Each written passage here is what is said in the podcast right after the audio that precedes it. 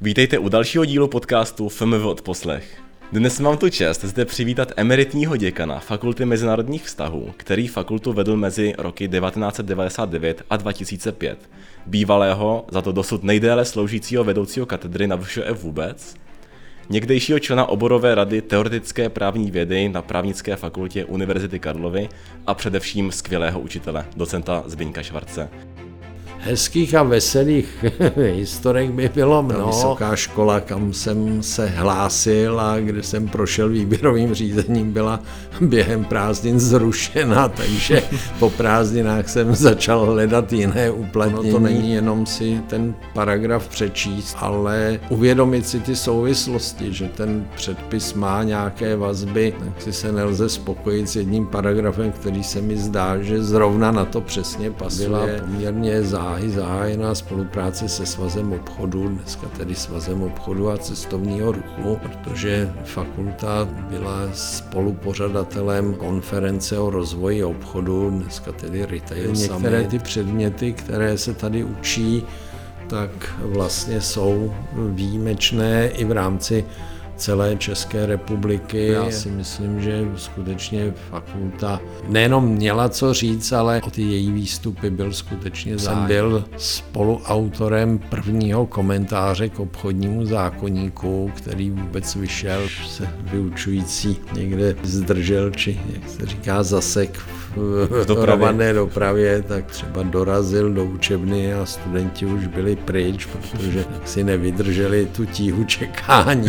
to nejpodstatnější je to, aby člověka ta práce bavila.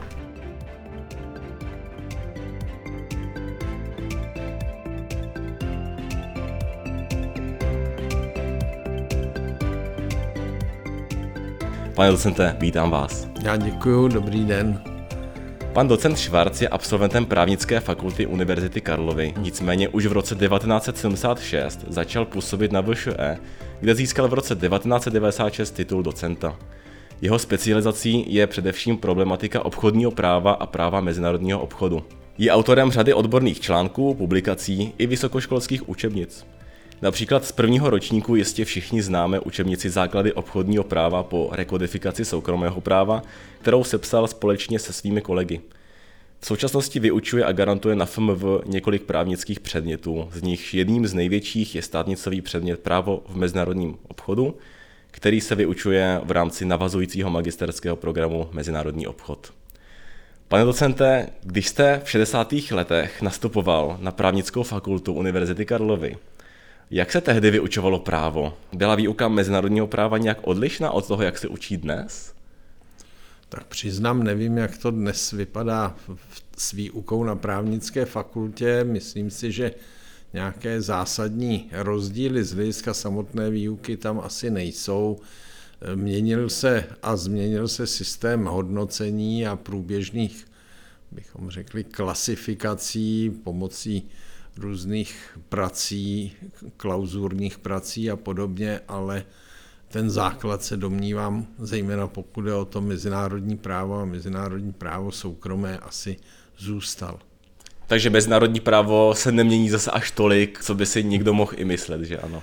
Tam si myslím, že přece jenom ta eh, frekvence změn je výrazně menší než v jiných právních odvětvích, i když samozřejmě významným předělem v tom vývoji a i, v, i ve výuce toho mezinárodního práva znamenala etapa příprav na vstup do Evropské unie České republiky a následně vstup do eh, Evropské unie, to znamená otázka vlivu evropského práva na úpravu jak těch veřejnoprávních, tak soukromoprávních vztahů, takže tam asi je ten, bychom řekli, největší předěl, ale jinak pokud je o to samotné mezinárodní právo a mezinárodní právo soukromé, tam samozřejmě změny jsou, ale říkám, nedomnívám se, že by byly natolik zlomové, což má pro mě tu výhodu a myslím si, že i pro studenty, že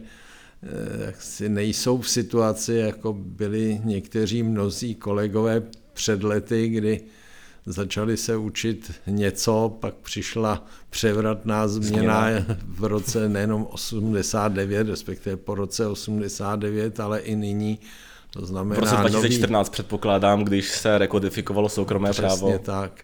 Jednak rekodifikace toho soukromého práva, ale už i předtím otázka přijetí obchodního zákonníku a celá změna té právní úpravy, takže tam eh, v uvozovkách to, co se naučili a zejména pokud končili v těch letech zlomových, tak vstupovali potom do toho praktického života se znalostmi, které, nechci říct jim, nebyly k ničemu, ale přece jenom museli se víc učit. Museli na to reagovat asi nějakým eh, samostudiem, nebo ta praxe je potom naučila eh, tu realitu jinou. Hmm. Um, co vás na právu vás osobně nejvíce baví? To je zajímavá otázka. Přiznám se v nějakém eh, hlubším zamyšlení jsem, nebo nějak hlouběji jsem o tom nikdy nepřemýšlel, ale myslím si, že ta možnost ho učit, protože v podstatě i po skončení právnické fakulty můj první jaksi zájem vstoupit do eh, praktického života směřoval k té oblasti pedagogiky, pak se změnila situace, nemyslím v té společnosti, ale organizačně, takže ta vysoká škola, kam jsem se hlásil a kde jsem prošel výběrovým řízením, byla během prázdnin zrušena, takže po prázdninách jsem začal hledat jiné uplatnění a skončil jsem právě v organizacích zahraničního obchodu, což mě pak přivedlo při eh, po nástupu na vysokou školu ekonomickou i k tomu směrování, k tomu oboru, který je tím hlavním doposud. Každopádně to, že vás opravdu baví učit, je velmi znát i na kvalitě těch předmětů, které vyučujete i garantujete. Eh, co přesně vás na tom vyučování baví?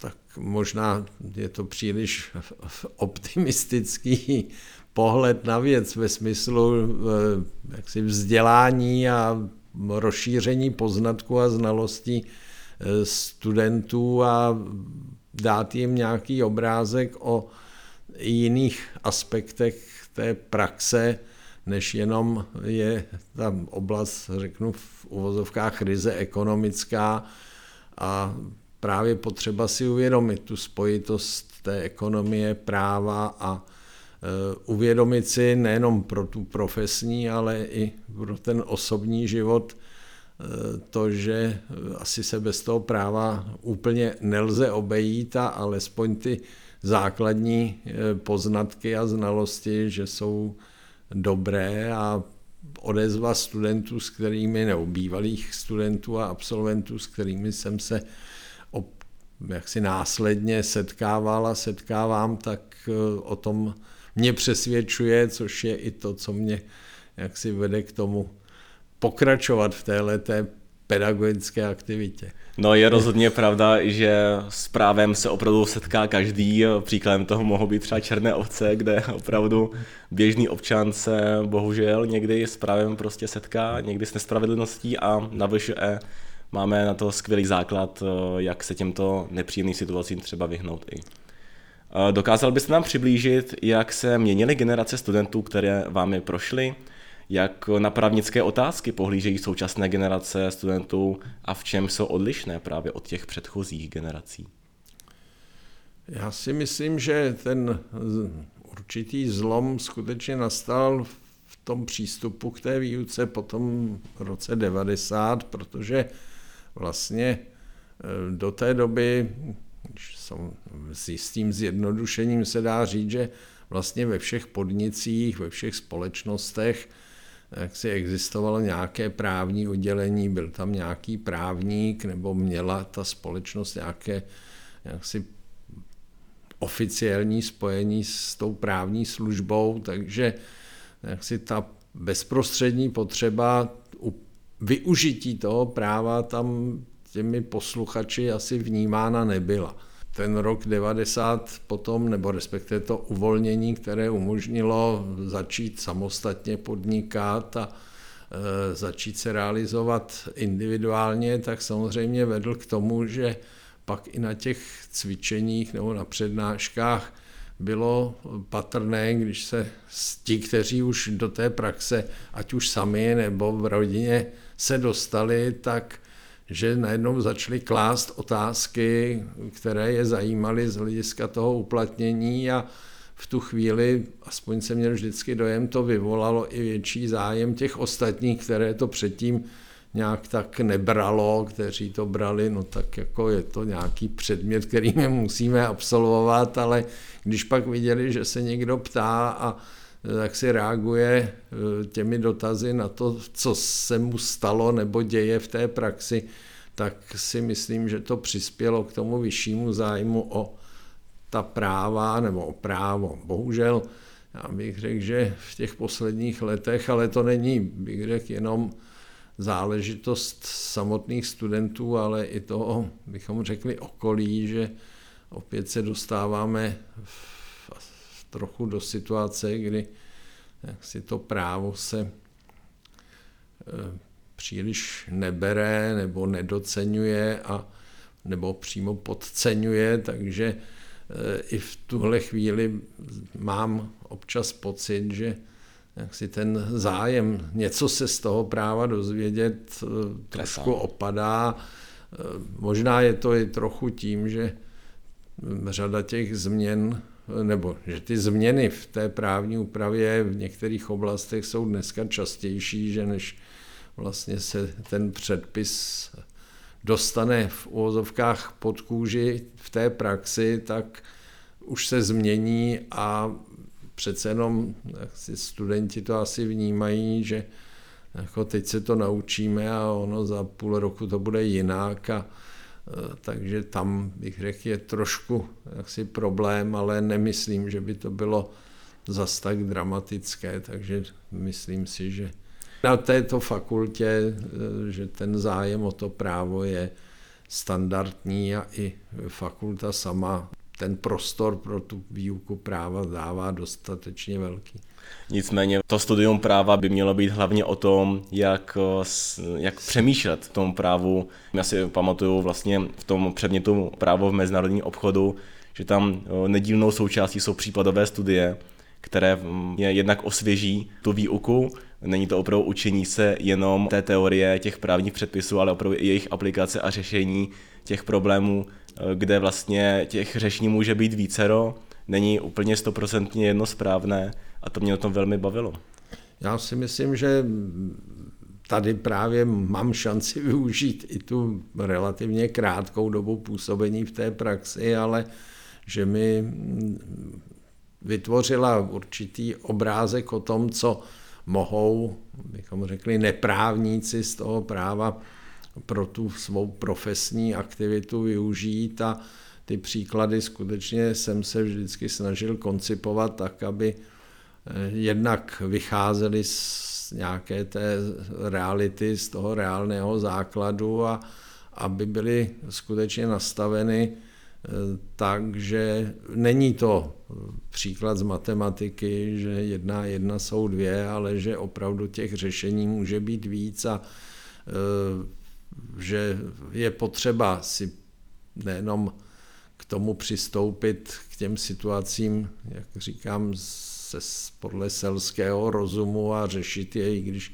někdy je to možná lepší, než se držet toho práva, ale aby přece jenom si uvědomovali studenti, a vy to asi znáte sám, že pak je dobré se podívat aspoň do toho právního předpisu, uvědomit si ty souvislosti, protože eh, ono to není jenom si ten paragraf přečíst, tak jak jste naznačil, ale uvědomit si ty souvislosti, že ten předpis má nějaké vazby uvnitř eh, těch ustanovení, že jak si se nelze spokojit s jedním paragrafem, který se mi zdá, že zrovna na to přesně pasuje, ale on v kontextu dalších ustanovení může působit trochu jinak a je to i otázka vazby k těm dalším právním předpisům, takže je to otázka trošku, bych řekl, i cviku a citu eh, pro tu právní úpravu a to se někdy hmm v tom přece jenom krátkém čase nedá vždycky naučit. Ale s citem k právnímu jazyku, tady mám připravenou pro vás další otázku právě, protože pokud samozřejmě člověk nepoužívá konkrétní slova, tak si se zkoušejícím, ale samozřejmě ani v praxi s ostatními právníky nerozumí. Na to si při psaní případových studií, kvalifikační práce nebo při ústní zkoušce dát největší pozor. Tak když už tady jste to takhle hezky rozdělil, tak v podstatě tam skutečně v těch písemných projevech by ta terminologie měla být jaksi jasná, odpovídat tomu, co stanovuje ten právní předpis. Bohužel tady se jaksi ta profesní hantýrka nebo ten profesní slovník eh, právníků a zejména ekonomů v mnoha případech rozchází a tam potom přece jenom, pokud jsou zpracovávány nějaké ty práce v té, jaksi, předmětech práva nebo mají mít ten právní základ, tak tam je účelné a potřebné se držet té terminologie právnické. V tom slovním projevu tak samozřejmě ne vždycky i člověk sám dodrží přesně tu terminologii a myslím si, že eh, tam se to dá vlastně nějakými dovědky a doplňky vyjasnit, co měla ta či ona strana na mysli, nebo co autor měl na mysli, nebo ten zkoušený měl na mysli, ale přece jenom jaksi by měl být tady ten respekt k tomu právnímu jazyku. A když už tady jste zmínil ten právnický jazyk, ono to je podle mého názoru zase trošku širší problém. Není to jenom otázka toho právnického jazyka, ale já osobně mám pocit, že se trošku ztrácí ten cit pro samotnou češtinu a e, význam těch, řekl bych, obyčejných slov se někdy jaksi ztrácí nebo není vnímán tak, jak by měl.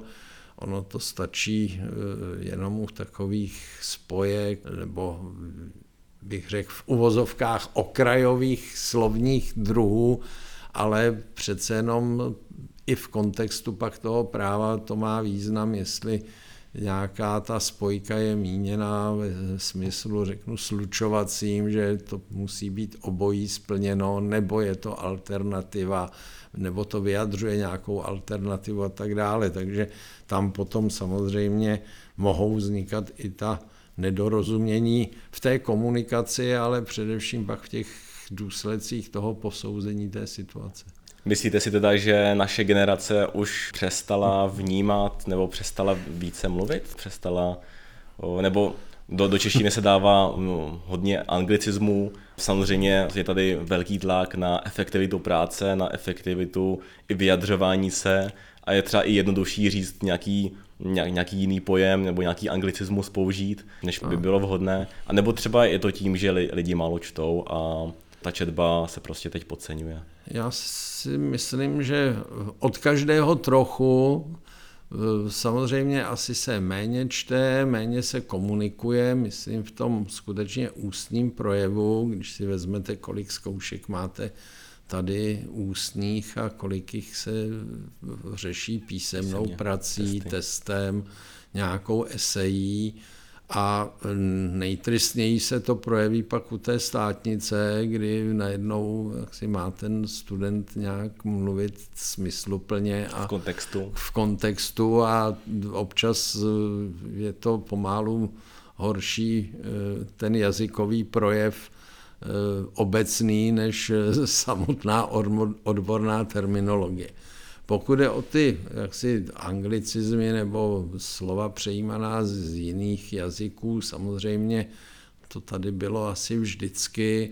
Mně přijde chvílemi, že to je až nadužíváno a zbytečně nadužíváno, i když pochopitelně v rámci té komunikace je mi jasné, že pro některé výrazy asi dneska, a zejména v těch moderních digitálních technologiích. technologiích a tak dále, že asi ten adekvátní výraz třeba v té češtině není nebo není vnímán úplně přesně, ale přece jenom se domnívám, že by měla být snaha si se vyjádřit skutečně česky, proto my celkem se snažíme nebo přistupujeme značně negativně eh, k těm snahám zpracovávat ty práce eh, v jiném jazyce, v té, zejména v té angličtině, když studenti s tím přichází s tím dotazem, protože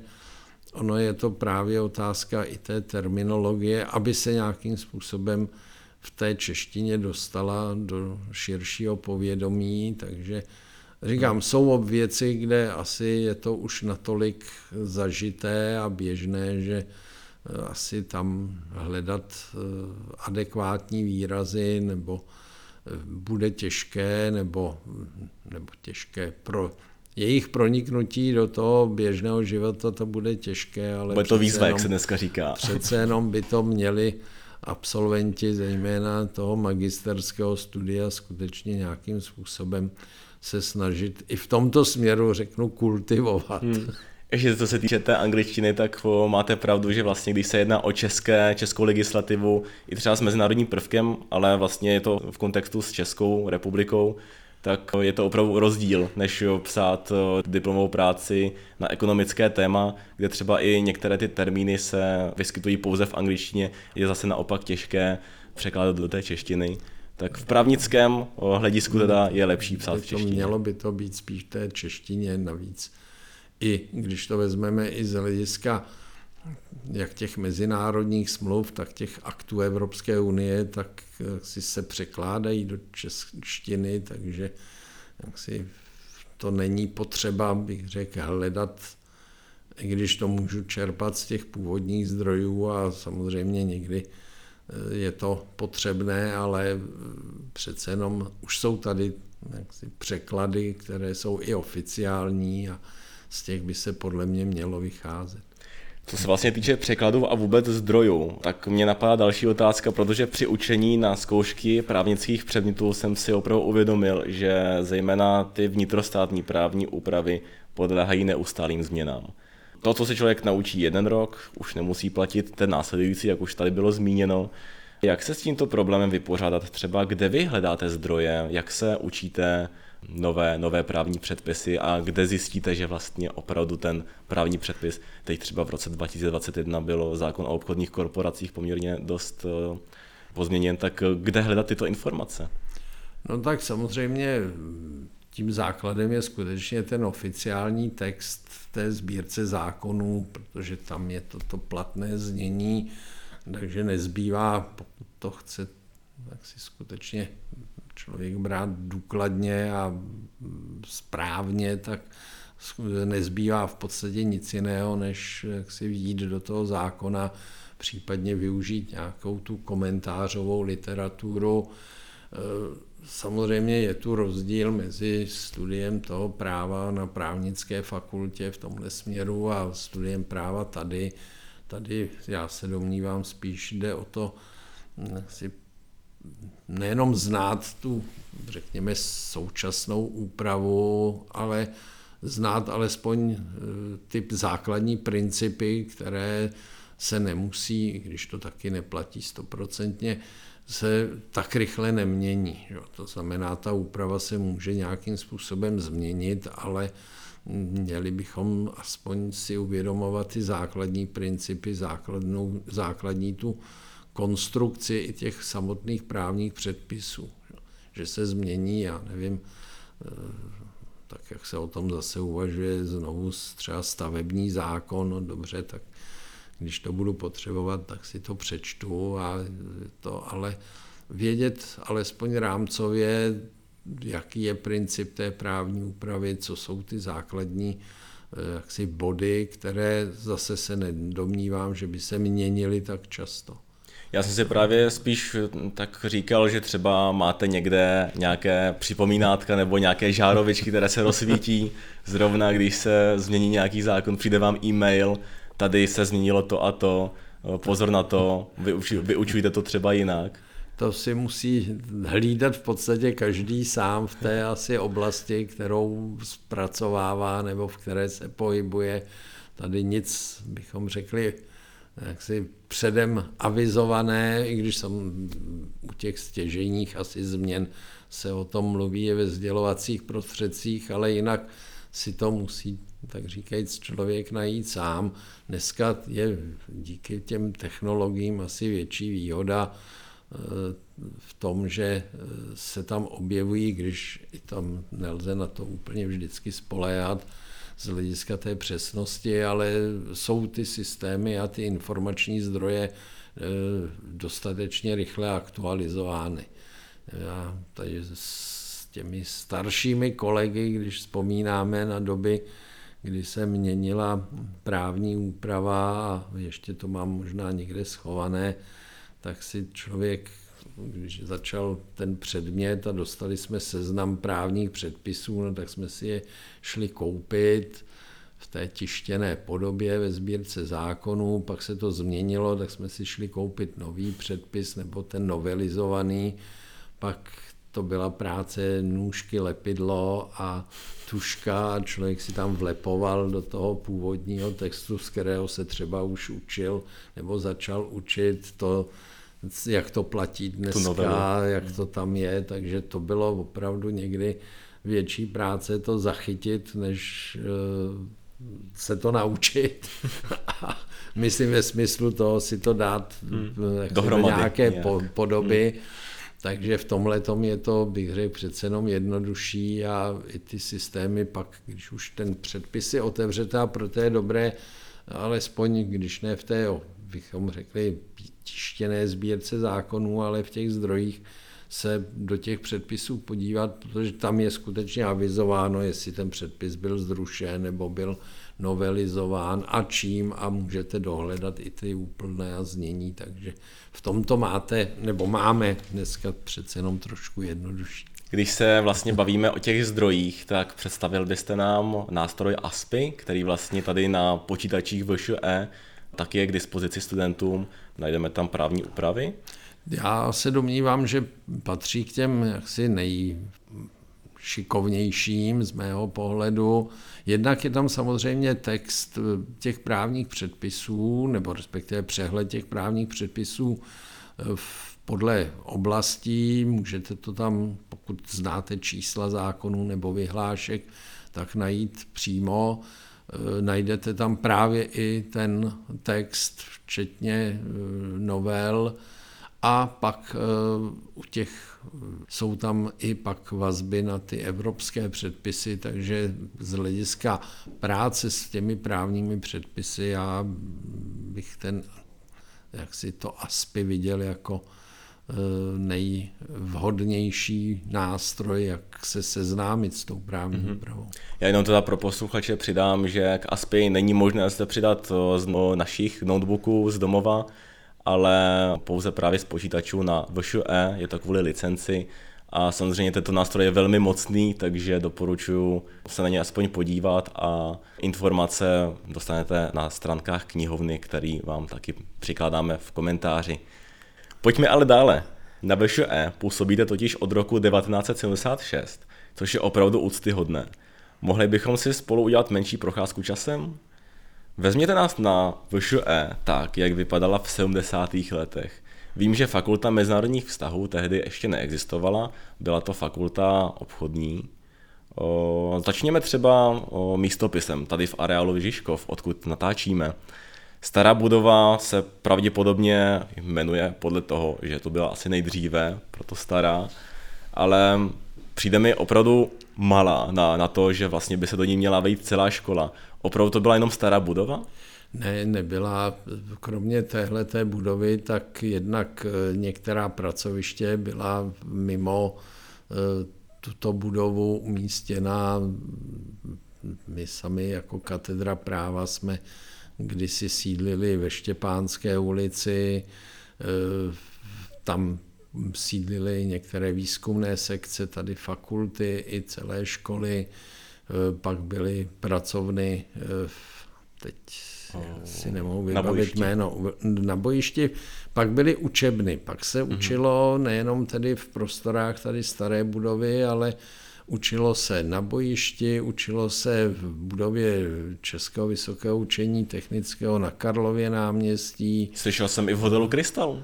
Na, na Veleslavíně. Ano, na Veleslavíně, ale tam byla před, soustředěna ta, jak si to dneska dnešní terminologií doktorské studium, i tam byly jaksi prostory, takže bylo to, bych řekl, rozptýleno a některé katedry měly jaksi ten rozptyl ještě větší podle toho, jak byla potřeba je, bych řekl, nejenom umístit, ale tak, jak byla ta výuka rozvržena do cvičení, takže učil jsem jak na Karlově náměstí, tak na bojišti, pak byly i učebny v Trojanově ulici, takže těch prostor, kde se učilo, bylo hodně a ten těch studentů samozřejmě bylo hodně, ale nesrovnatelně méně než dnes a pak se začala budovat jednak nová budova, následně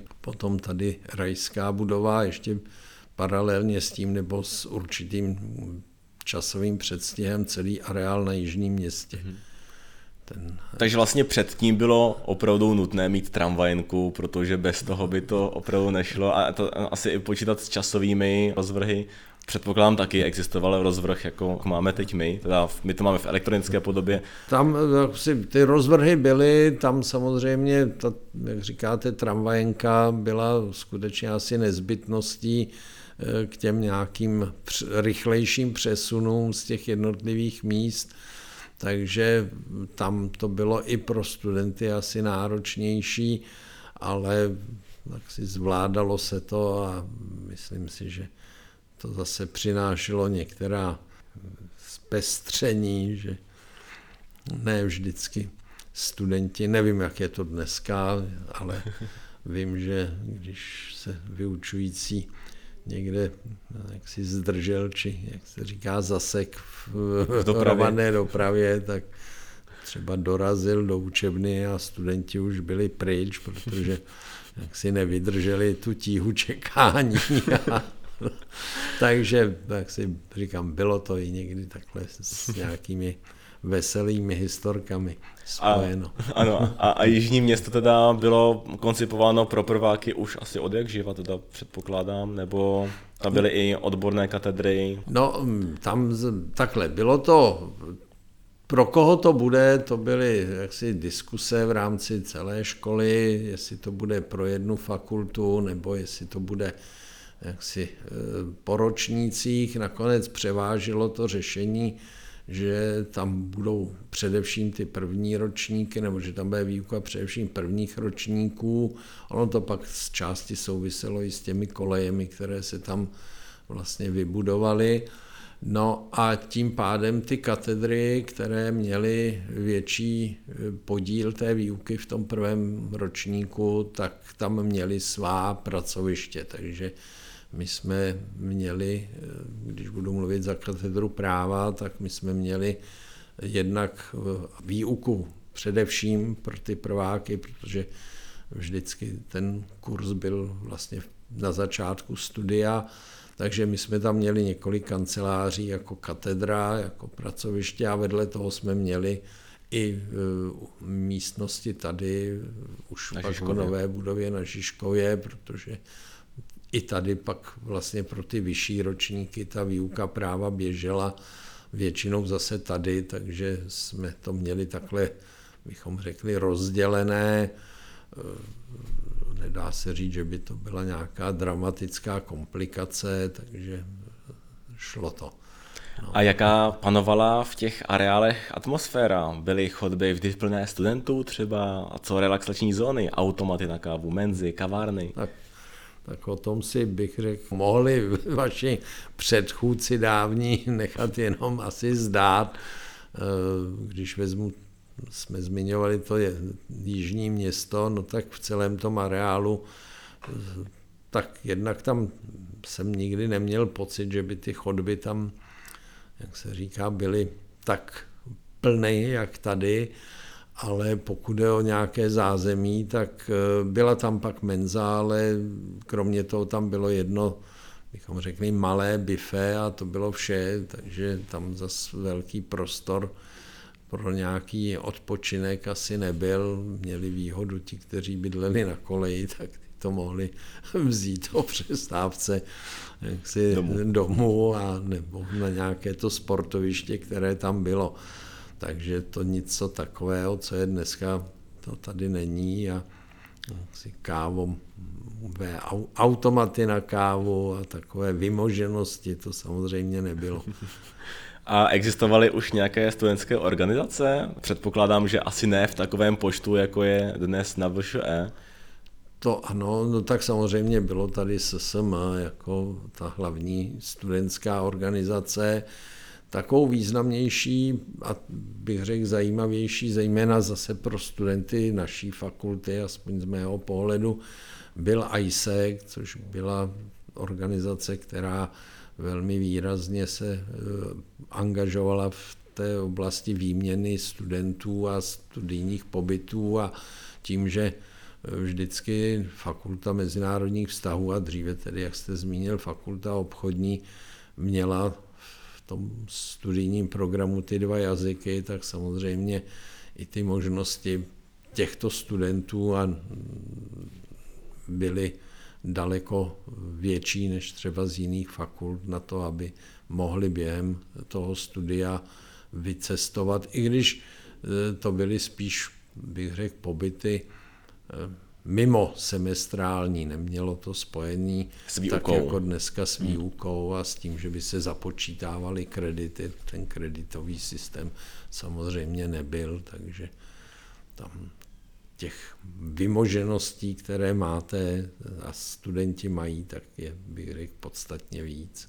Když už jsme u těch výjezdů, tak existovala už spolupráce s agenturami Czech Trade, Czech Tourism, Česká centra, nebo s nimi teprve se začínalo kooperovat?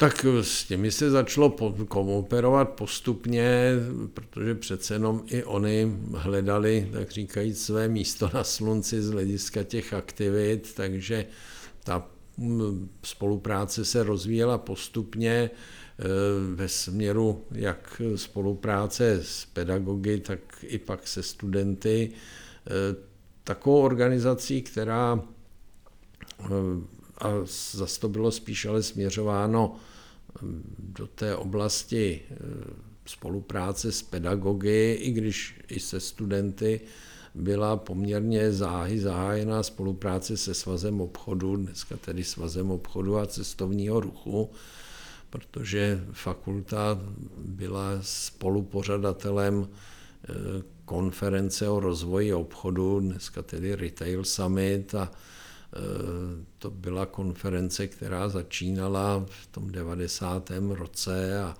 měla hm, jaksi za významnou roli v tom eh, rozvoji i té, bychom řekli, mezinárodní spolupráce eh, s těmito pracovišti a eh, rozrostla se do té míry, že je to jedna z největších vlastně odborných konferencí tady v České republice, takže a udržuje si tu tradici i přes si to covidové období, takže pokračuje, když samozřejmě je to komplikovanější, ale ta spolupráce tam byla a je a vlastně z ní, když už tady eh, o tom hovořím, tak, tak si na základě téhle spolupráce mimo jiné třeba se tady potom eh, vypracoval ten studijní program manažer obchodu, mm-hmm. který je pro vlastně ty, kteří nebo jsou zájemce z praxe hmm. a mají zájem tady si zvýšit to vzdělání. Původně to byl vlastně takový, bychom řekli, profesní kurz, který, nebo blok předmětů, které eh, sice dali těm absolventům nějaký, bychom řekli, certifikát, ale do té úrovně Titul to tam nebyl. studijního programu se to dostalo uh-huh. až následně. Uh-huh. Byli jsme teda v 90. letech. V roce 1991 vznikla z fakulty obchodní současná fakulta mezinárodních vztahů, aby vychovala nové odborníky v oblasti mezinárodních vztahů, zahraničního obchodu, mezinárodního práva, cestovního ruchu i diplomacie. Jak se v kontextu reakce na novou společensko-ekonomickou situaci změnila atmosféra tady na fakultě? Tím, že se tady vlastně propojili ty tři oblasti, které jste zmínil, to znamená ekonomie, právo, diplomacie, politika, diplomacie, tak se vytvořil takový celkem, řekl bych, ucelený koncept té výuky a působení v té oblasti mezinárodních vztahů. Já si myslím, že ta atmosféra byla vždycky eh, příjemná, nebo jak se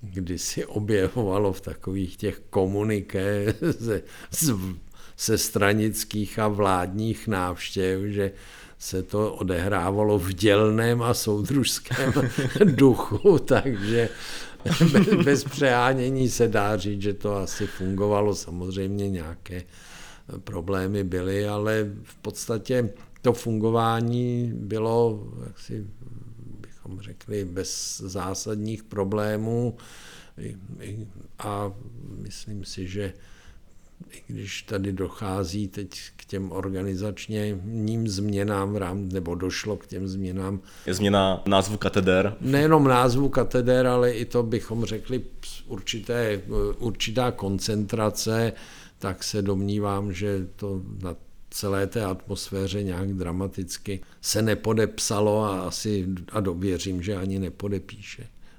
Myslím v negativním slova smyslu.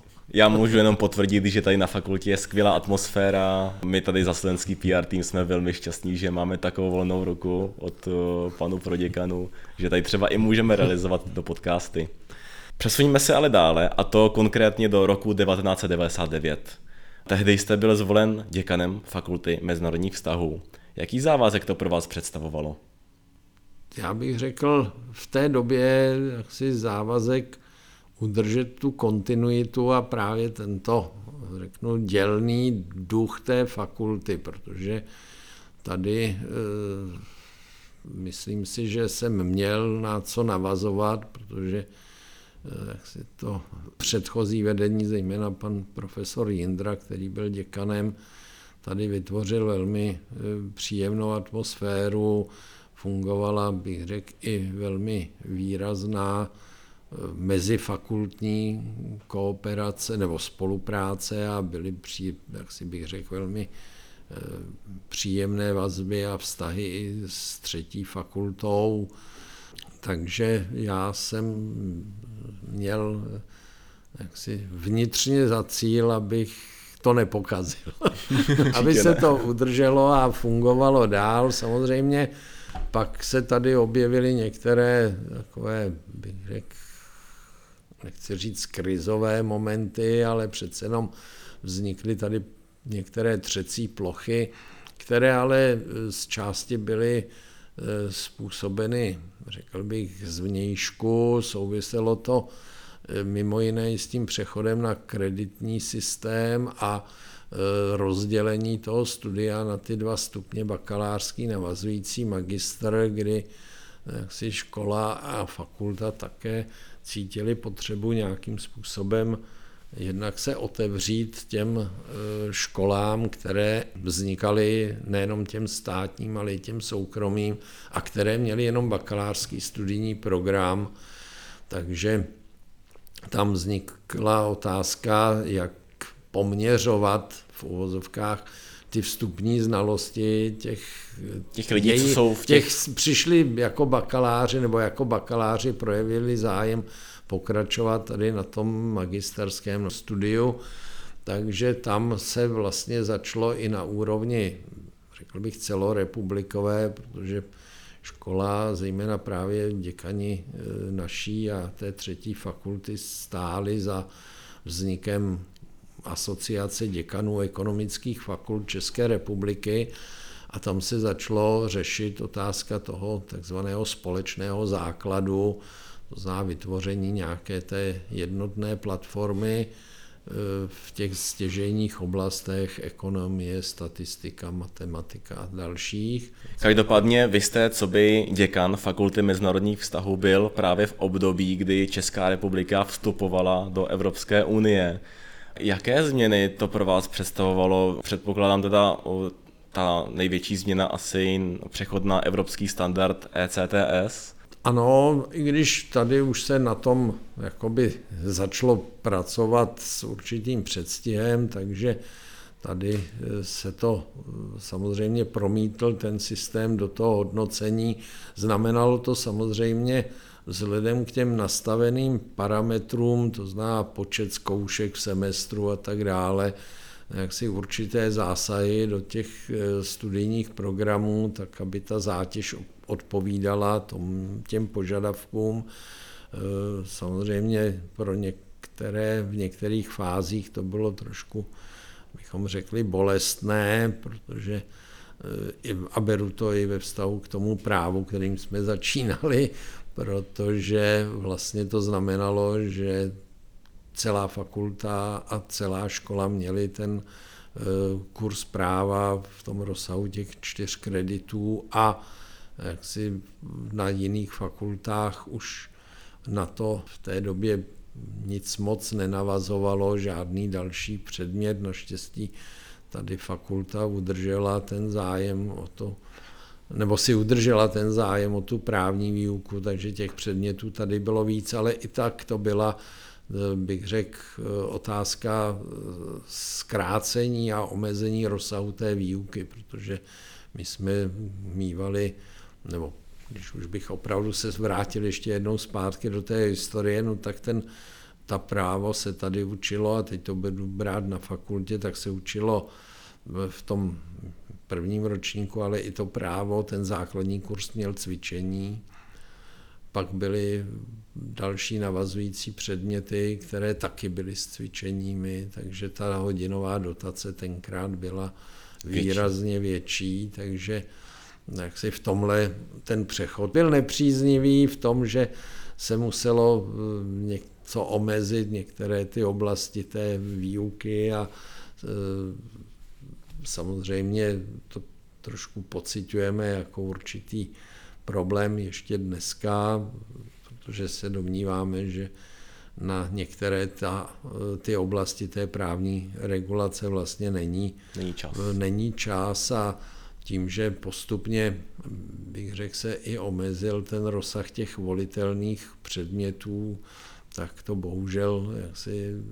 není moc šance nějak, jak se říká, dohonit.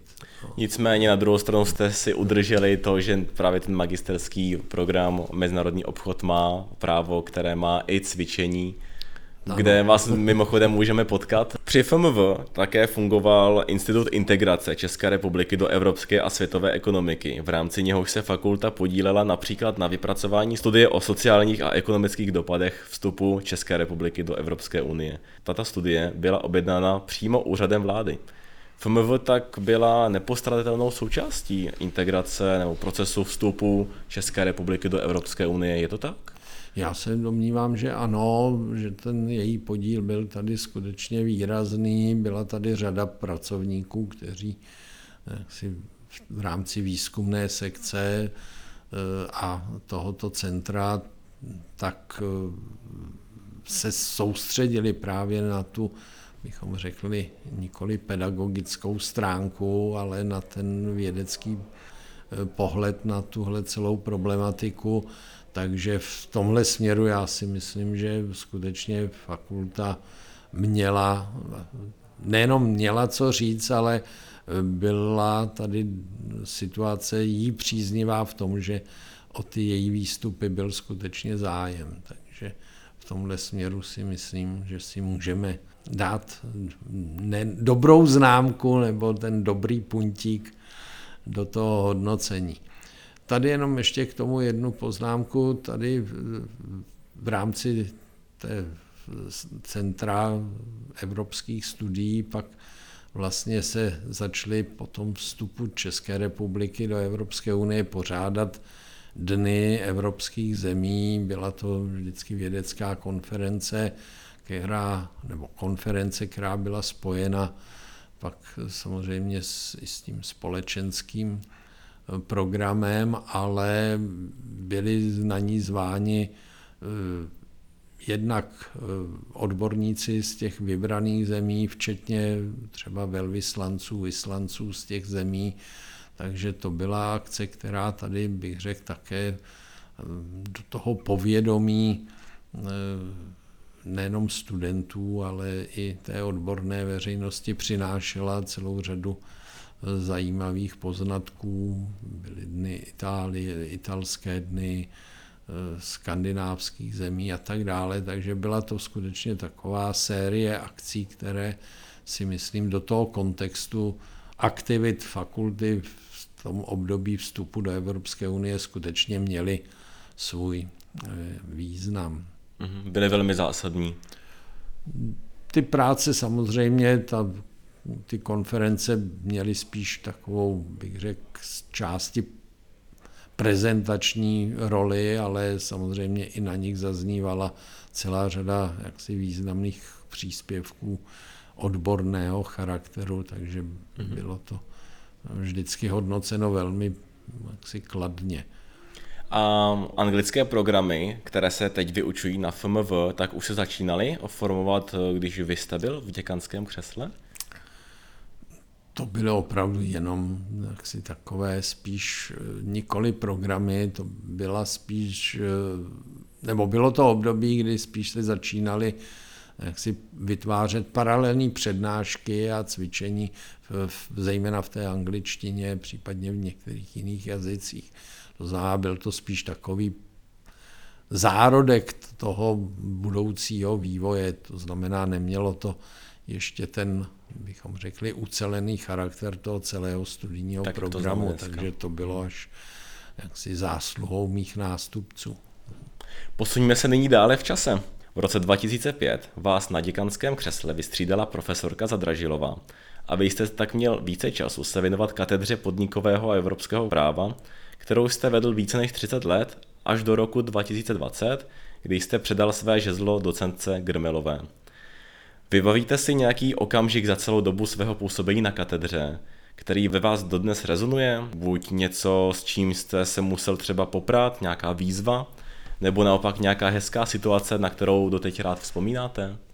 Tak těch eh, hezkých a veselých historek by bylo mnoho ale když to budu brát spíš v tom kontextu, bych řekl, té odbornosti, tak myslím si, že co bylo eh, takové velmi povzbudivé a čehož jsme si vlastně vždycky cenili, bylo to, že s kolegy některými jsem byl spoluautorem prvního komentáře k obchodnímu zákonníku, který vůbec vyšel. Byl to sice stručný komentář s těmi obsálými jaksi, publikacemi, které pak přišly následně, se to nedá srovnat, ale byl první. A co v té době bych ještě bych, bych považoval za větší, bychom řekli, úspěch a to, co, čeho si cením stále byla první učebnice práva pro ekonomy, která vyšla a která potom následně byla ještě s panem hlavním autorem byl pan profesor Dědič a potom následovala ještě jedna učebnice, která bohužel Eh, bych řekl, těmi změnami organizačními, které tady, nebo těmi změnami v těch studijních programech, která už takového věhlasu jako měla ta první učebnice, když se tradovalo, z čeho si se učili, jo, z dědiče, z dědiče jsme se učili, takže ta už nebyla, ale stejně si ji považuji, to byla pětidílná učebnice, kterou tehdy vydalo nakladatelství Spektrum, která vycházela z, toho, z té představy těch základních oblastí té právní úpravy, které budou tady si v těch studijních programech. To znamená, jeden díl byl na ty takzvané základy práva, ten další pak byl věnován těm tomu právu obchodnímu, právu pracovnímu, sociálnímu zabezpečení, takže byla to skutečně jaksi řada Velmi komplexní řada. Komplexní řada učebnic, které, říkám, bohužel z hlediska jaksi toho samotného uplatnění v těch dalších dílech už takovou, řeknu, odezvu neměli, ale nebylo to jaksi proto, že by nebyly kvalitní, ale protože vlastně ta potřeba takových to, bychom řekli, učebnic trošku opadla a ani na jiných školách eh, toho ekonomického zaměření vlastně v takovém rozsahu se to právo neučilo a samozřejmě právnické fakulty měly učebnici svoje, svoje hmm. takže hmm. to je taková věc, na kterou jsem jak si za tu dobu působení, jak se říká, pišný. A ještě jedna věc, která se, myslím, podařila, to bylo zahájení, nebo byla to první konference o podnikání a právo v členských státech Evropské unie, konference, kterou jsme začali spolupořádat s ekonomickou univerzitou v Bratislavě, s katedrou práva a e, s katedrou práva té Sleské univerzity Opavě, tak, respektive e, ta katedra práva, s kterou jsme spolupracovali, byla na obchodně podnikatelské fakultě v Karviné No a ta konference mm, vlastně pokračuje, je to mezinárodní konference dodnes, takže to je také taková věc, která eh, si myslím se mi podařila a jsem rád, že to pokračuje. A navíc i díky tomu, že eh, tahle konference a její pořádání je eh, vždycky i podpořeno v rámci té interní grantové soutěže tady na škole. Ty vaše příspěvky takhle mi, mi přijdou, že opravdu katedra podnikového a evropského práva tady na VŠE je opravdu jedničkou v, vlastně v právu ekonomickém. Dali jste teda základy učebnic, to je velký úspěch. Já si myslím, že ano, my jsme dokonce, sice to nebo je to samozřejmě naše zásluha, tak si přínos, eh, že i některé ty předměty, které se tady učí, tak vlastně jsou výjimečné i v rámci celé České republiky. Mám na mysli třeba otázky nebo kurzy, které se věnují duševnímu vlastnictví, nekalé soutěži na tom počítačovému právu a podobně, což je velká zásluha pana profesora Boháčka, který eh, to, pro kterého je to ten, bychom řekli, jádro, to je jeho odborné profesní aktivity. Takže myslím si, že opravdu asi v rámci těch ekonomických fakult si troufnu říct, že opravdu máme asi přední místo a, a i když to zní možná neskromně, tak si myslím, že v tomto případě to je na místě. Určitě to na místě je. Dá se přirovnat pozice vedoucího katedry k managementu v soukromé sféře? Máte pod sebou hodně lidí, zároveň máte obrovskou odpovědnost za výsledky výzkumné činnosti katedry. Je to tak? Dá a nedá. Já si myslím, že práce na té katedře vlastně je pro většinu kolegů a troufnu si říct pro všechny a platí to podle mě i na jiných katedrách, je záležitost hlubokého zájmu a což samozřejmě usnadňuje, bychom řekli, to fungování té katedry ve smyslu eh, plnění úkolů, ve smyslu nějakých těch, řeknu, výzev, že to není otázka nějakého nařizování v tom pravém slova smyslu, s kterým se nepochybně ty jednotlivé společnosti a managementy těch společností musí jaksi setkat, nebo do kterých se musí dostat. Navíc přece jenom tady pak už v rámci té katedry v zásadě žádná nějaká další hierarchie těch pracovníků v podstatě aspoň na naší katedře nikdy nebyla a není, takže asi nějaký zásadní rozdíl, jestli je někdo řeknu docent a nebo je odborný asistent a jestli je tady tři roky nebo začíná, tak eh, pořád jsme na té úrovni kolegů a Eh, není to nějaká taková ta vnitřní ještě strukturování, které třeba v těch firmách logicky asi musí být, že asi eh, zejména pokud jsou větší, tak tam asi aby byl jenom jeden vedoucí a už pak všichni byli na stejné úrovni, to asi by tam nefungovalo, takže v tomto je to, řeknu, jednodušší a Eh, já jsem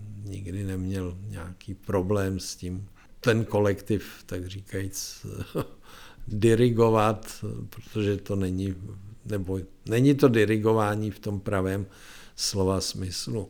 Co může být někdy komplikovanější, je ta otázka, když přichází nějaké ty administrativní jaksi aktivity a úkoly, tak tam asi ne vždycky to se setkává s příznivou odezvou, ale asi v rámci toho, aby bylo splněno, tak říkám, nebyl nikdy žádný velký problém. No ale teda jakými osobnostními vlastnostmi by měl podle vás vedoucí katedry disponovat? Přece jenom je to nějaký kolektiv lidí, je tam obrovská odpovědnost za výsledky. Asi musí být docela kliděs, ne? Tak to si myslím, že je asi ten první předpoklad asi toho nějakého kvalitního řízení, protože vyskakovat jak čertík z krabičky by asi nebylo vhodné. Takže já si myslím, že to samozřejmě. Druhá věc je asi brát to, že každý, beru to skutečně teď jenom ve vztahu k té katedře, že každý je, eh, řeknu, odborník v nějaké oblasti. Asi mít představu, že když je někdo právník, že rozumí veškerému právu, je zcela absurdní, takže je třeba brát, jak si tu, bychom řekli, kvalitu a odbornost těch kolegů a asi eh, nebýt eh, tak říkajíc, příliš sebestředný v tom, že já musím být nejlepší a já musím být ten první a všude první, že naopak si myslím, že té eh, atmosféře na té katedře jak si přispívá i to, že ten vedoucí ten prostor pro rozvoj těch eh, jednotlivých pracovníků vytvoří a podpoří je, pokud je to potřeba. Takže pak samozřejmě otevřenost a bych řekl, tolerantnost eh, tady musí být a pak to podle mě funguje. Určitě ano, ale s takovou, o, ještě, ještě to řeknu jednou, já s takový klid totiž nejsem. no je to možná dáno i věkem, takže když už, už si člověk říká, proč se mám rozčilovat, když to stejně lepší nebude. Nicméně určitě vedení celé fakulty a zároveň ještě vedení katedry musí být extrémně náročné, psychicky i fyzicky, podle mého názoru. Musel jste určitě i nějakým způsobem ventilovat své pocity, emoce pomocí třeba volnočasových aktivit. Jak rád relaxujete? Tak já jsem vždycky rád chodil někam eh, na výlety, něco poznávat, takže nějaká, řeknu, především pěší turistika, cestování, eh, spojené pak i s fotografováním, takže to jsou asi ty hlavní eh, oblasti, kde jsem schopný poměrně rychle se zrelaxovat. A ten prostor, bych řekl, časový i při těch eh, dvou funkcích. A teď obzvlášť přece jenom je ta, bych řekl, pracovní náročnost té funkce jak děkana, tak vedoucího katedry. Jednak není permanentní a jednak eh, je to věc, kdy spíš o tom člověk, co bude a má dělat, nebo co se má dělat, co bude dělat, spíš přemýšlí a pokud je na to čas, tak si myslím, že to, na to přemýšlení v té přírodě jak si je to takové spojení toho příjemného s užitečným, takže já jsem nikdy eh, neměl pocit, že bych byl vystresován, že bych byl úplně, jak se říká, na dně a že bych potřeboval nějakou nějakou podporu. podporu nějakou jinou, než takovou tu normální. A je to samozřejmě, zejména pak na té úrovni fakulty, je to i otázka toho jaksi kolektivu, který kolem sebe ve smyslu vedení člověku si vytvoří. Že? To znamená pro děkani, pokud je o vedoucí kateder, tam ta možnost toho ovlivňování přece jenom není, protože zase je asi vhodné respektovat i ten kolektiv té katedry, aby tam byl někdo, jak se říká, i když to dneska už funguje trošku jinak, ale i dřív, aby tam byl někdo, jak se říká, dosazen jako vedoucí katedry, tak ono to asi nedělá nikdy takovéhle řešení dobrotu, protože ne vždycky se vybere někdo, kdo tomu kolektivu jak si sedí a pokud tam nefunguje, no tak pak ty výsledky asi nejsou takové, jak by si všechny strany představovaly. Takže v tomhle směru jsem měl štěstí na své kolegy a spolupracovníky ve vedení fakulty a, a samozřejmě mám štěstí na své kolegy na katedře. No já ještě využiju vaší klidné povahy, protože jelikož naši absolventi mývají díky prestižnosti fakulty mezinárodních vztahů otevřené brány do, i do top managementu, kde bývá opravdu rušno, poradil byste jim, jak si najít ten správný work-life balance?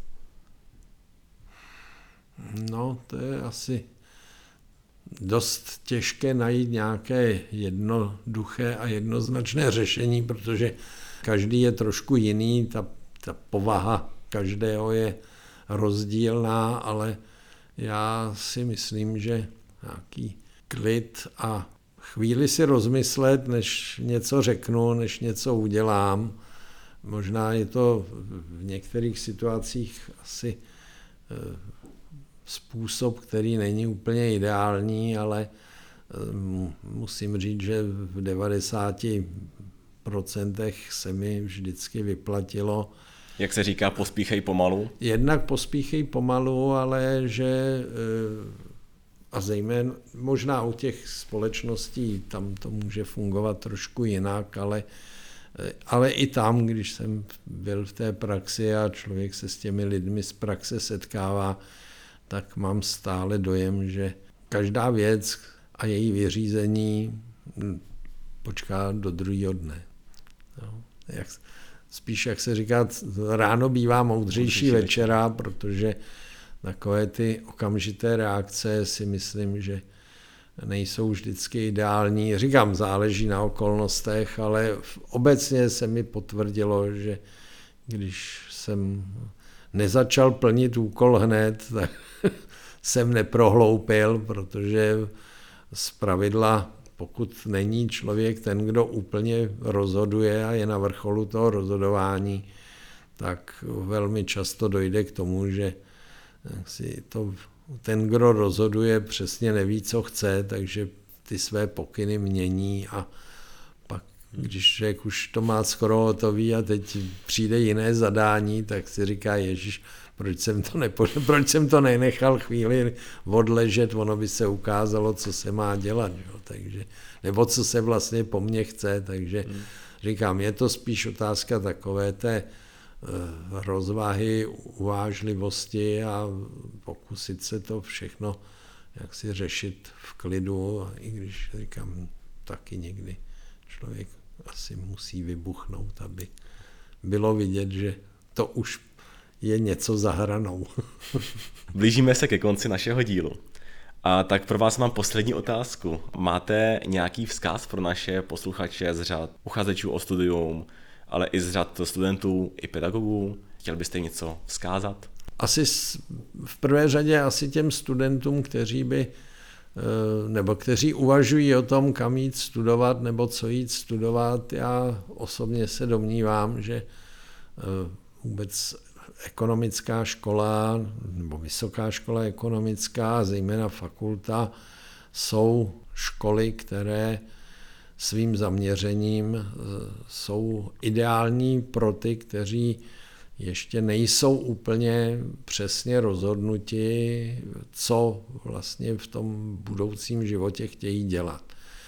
Protože eh, tady mají možnost získat celkem, bych řekl, velmi široký rozhled, včetně té jazykové vybavenosti a udělat si ten obrázek o tom a získat tu představu o tom, co asi by mohlo člověka bavit, protože než nastoupí na tu vysokou školu, asi ta představa není a pokud zase ta škola má nějaké příliš úzké zaměření nebo ten obor je příliš úzce zaměřen, tak eh, pak může vzniknout eh, takový ten nepříjemný pocit, proč jsem nešel studovat radši něco jiného, mohlo by mi to být užitečnější. Ale tady já si myslím, že skutečně ten záběr předmětů, eh, toho směrování výuky je podle mě takový, že studentům dá prostor si udělat obrázek a upřímně řečeno i získat čas k tomu, jak si rozhodnutí, protože kde člověk skončí, to, jak se říká, nikdy neví a jaké znalosti se mu budou hodit, také ne, ale ta škola skutečně podle mě dává takový široký základ k tomu, aby se člověk uplatnil, jak se říká, let's kde, tam, kde ho to třeba bude bavit, protože asi to nejpodstatnější, a to možná souvisí s tím vaším předchozím dotazem, je otázka, nebo je to, aby člověka ta práce bavila. No, aby to nebylo takový, no jo, tak zase musím jít to a pracovat. A do práce brzo ráno, no, budu tam no, do pozdě do no, večera. Ne, ne. No a těm stávajícím studentům tak asi jenom skážu, aby si přes všechna úskalí, která je ještě čekají, tak aby vydrželi a dotáhli to své snažení do úspěšného konce a aby pak našli skutečně to uplatnění v té oblasti, která je bude bavit a která je bude těšit. To bylo moc hezké. To byl docent Zbyněk Švarc, emeritní děkan Fakulty mezinárodních vztahů a nejdéle sloužící vedoucí katedry na celé VŠE. Pane docente, já vám děkuji, že jste byl dnešním hostem a přeji vám co nejvíce pohody do života i dalšího působení na naší fakultě. Já děkuji za pozvání a doufám, že i posluchačům to moje povídání něco přinese. Děkuju a mějte se hezky a zdar přeju i vám. Já se s posluchači dnes loučím. Ať se vám daří. A nezapomeňte nás sledovat na našich sociálních sítích.